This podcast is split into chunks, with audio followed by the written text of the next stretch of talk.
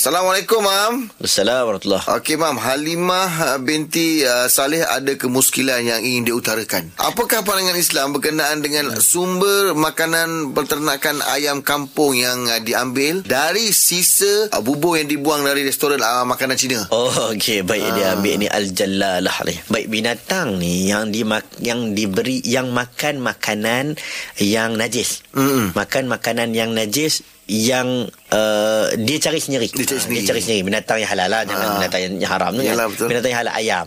Dia cari sendiri dia pergi makan ulat, Ah, dia yalah. pergi makan benda-benda Ah. yang tak betul dia. Kalau dia cari sendiri maka hukumnya harus tak ada masalah. Ah. Tetapi kalau dia dibela dan diberi makanan itu secara berkala. Ini adalah satu satu isu binatang jalalah, binatang yang makan benda-benda najis. Hmm. Ha, maka waktu itu ada pandangan dalam mazhab Hambali menyuruh untuk dia di macam kita panggil kuarantin ataupun dibebaskan jangan makan benda yang haram tersebut dalam tempoh tiga hari. Hmm. Oh, Contoh makan, tiga hari. Ha, bagi makan benda lain dulu supaya bila dia masuk dalam perut dia dah jadi benda yang lain. Ah. Tetapi dalam kes ini dia makan bubur ayam. Ayam tak ada masalah kan. Bukanlah dia makan tiap-tiap hari diberikan uh, najis, uh, khinzir dan sebagainya. Bukanlah setiap hari.